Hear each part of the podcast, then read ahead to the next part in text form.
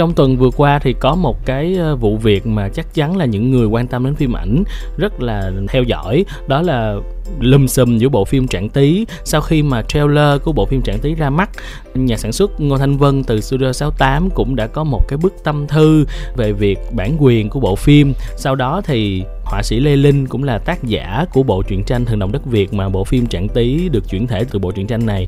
đã đột ngột có một cái bài chia sẻ khá là dài trên Facebook cá nhân của mình. Và bài chia sẻ này đã lập tức gây nên một cái làn sóng tranh luận hai chiều rất là rõ rệt, xoay quanh việc là ủng hộ hay là tẩy chay bộ phim điện ảnh trạng tí thì cái vụ kiện giữa họa sĩ Lê Linh và công ty Phan Thị là nơi mà nắm bản quyền bộ truyện tranh Thần đồng đất Việt đã kéo dài rất nhiều năm nay. Và trong khoảng 2 năm gần đây thì vụ kiện trở nên đình đám, nhiều người biết đến là vì nó xuất hiện trên mặt báo khá là nhiều. Và bộ phim Trạng Tí từ Studio 68 thì được mua bản quyền từ bộ truyện tranh Thần đồng đất Việt để chuyển thể phim cũng vì thế mà bị rơi vào cái vòng thị phi này khi mà khán giả và độc giả bây giờ rất nhiều người đang đứng về phía tác giả Lê Linh để ủng hộ tác giả và kêu gọi mọi người tẩy chay bộ phim bởi vì họa sĩ Lê Linh không được nắm giữ bản quyền của bộ truyện tranh Thần đồng đất Việt.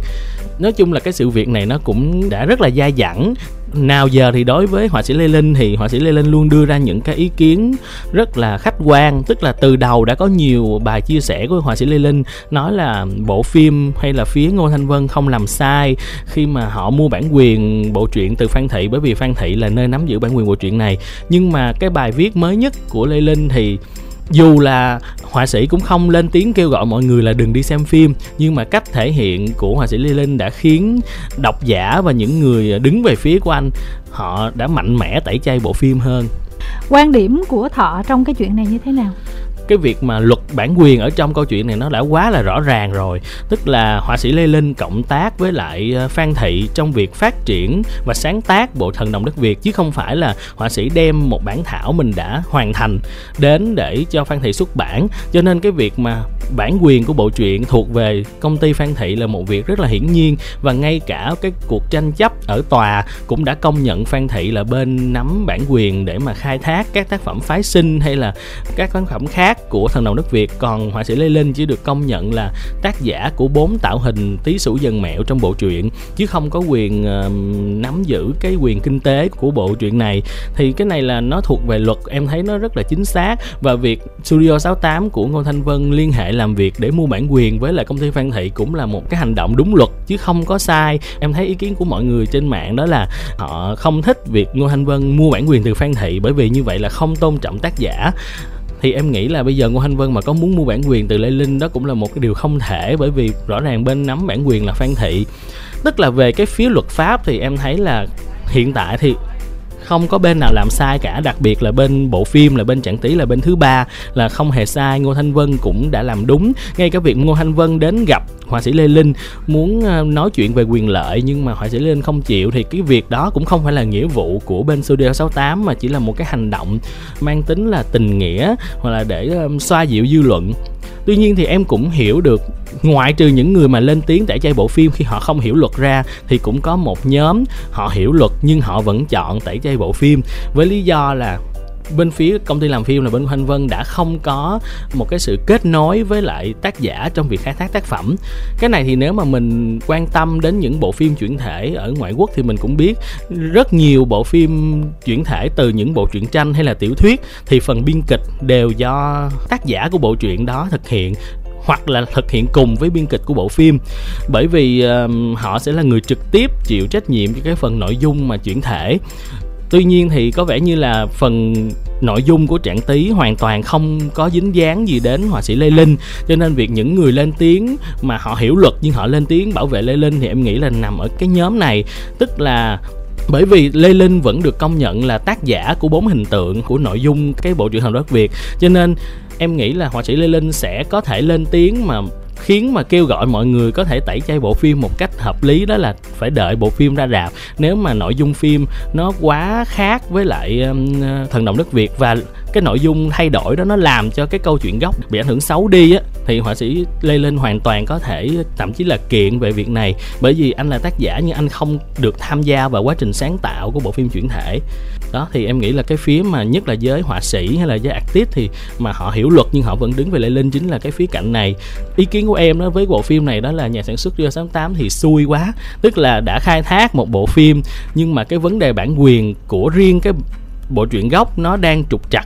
và bây giờ mình đứng về phía một bên lý một bên tình thì nó cũng là hai bên khác biệt và không thể nào dung hòa được. Về phía luật á, thì thọ đã nói lúc nãy rồi là phía Studio 68 của Ngô Thanh Vân thì không có làm sai luật tại vì họ không thể nào đứng trên pháp luật. Do Phan Thị là đơn vị nắm bản quyền họ bắt buộc phải làm với Phan Thị. Và về mặt tình cảm họ cũng đã làm với họa sĩ Lê Linh rồi. Cho nên là kể cả về lý hay là về tình thì cũng không có trách được Studio 68 chỉ có cái vấn đề mà Thọ nói thôi. Tuy nhiên Thọ cũng phải nhìn nhận một cái câu chuyện khác là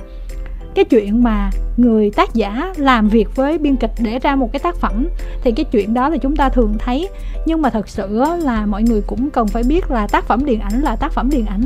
Còn truyện là truyện, tiểu thuyết là tiểu thuyết. Đôi khi á là họ phát triển theo nhiều cái hướng rất là khác nhau. Nó không nhất định là phải theo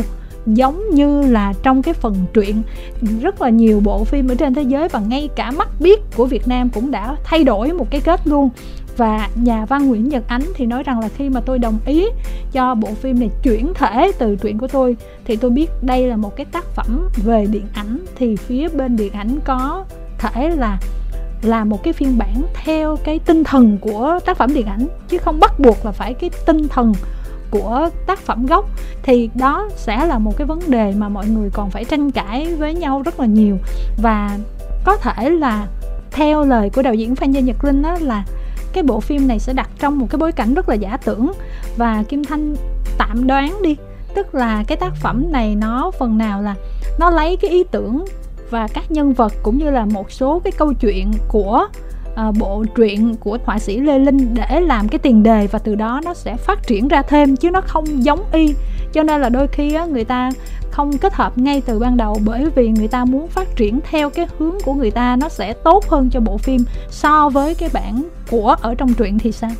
Cái chuyện này em cũng rất là hiểu. Tức là cái việc là một tác phẩm điện ảnh là một tác phẩm độc lập, hoàn toàn có thể phát triển một cái nhánh nội dung khác là cái việc em cũng rất là đồng ý và công nhận. Nhưng mà thường thì, theo em biết thì việc mà cải biên mắt biết thành một câu chuyện khác á, thì cái này cũng không phải là về lý nữa, mà nó về cái hướng mà xuôi chèo mát mái á, thì thường em biết là tác giả họ cũng sẽ phải biết qua cái đó. Họ sẽ đồng ý với cái việc đó chứ họ sẽ không cần trực tiếp can thiệp vào. Thì em nói đây là có thể là nó sẽ có một cái lỗ hỏng mà có thể sẽ mang đến bất lợi cho Studio 68 nếu như khi bộ phim ra mắt và phản ứng của mọi người có thể là họ phản ứng thật hoặc là họ cố tình phản ứng tiêu cực về cái nội dung phim nó sẽ dẫn đến việc là ảnh hưởng đến cái câu chuyện gốc thì họa sĩ Linh lúc đây ông sẽ có trong tay đủ cái cơ sở để mà ông khởi kiện ngược lại bên khác thì ừ. em đang nói về cái lỗ hỏng hiện tại mà thực ra cái lỗ hỏng đó là cái lỗ hỏng mà mình cũng đang đoán thôi chứ còn về phía sau hậu trường với những cái câu chuyện ra sao thì mình cũng yeah. Dạ. chưa có đủ cái dữ liệu để mình có thể là phán xét ở đây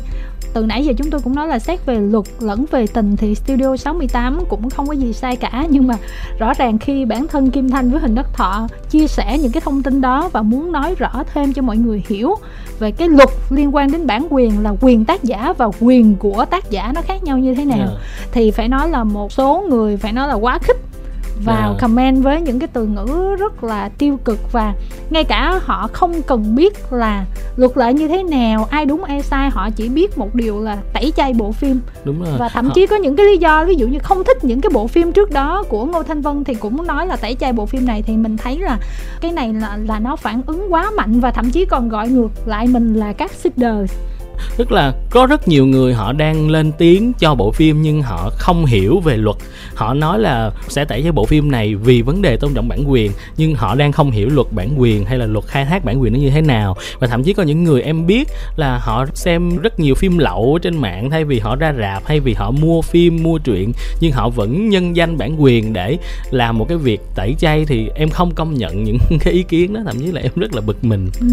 em nói chia sẻ của em là bên phía mà em có làm việc với những bên công ty sách đó, thì thật sự là em nghĩ là bên công ty sách nào cũng sẽ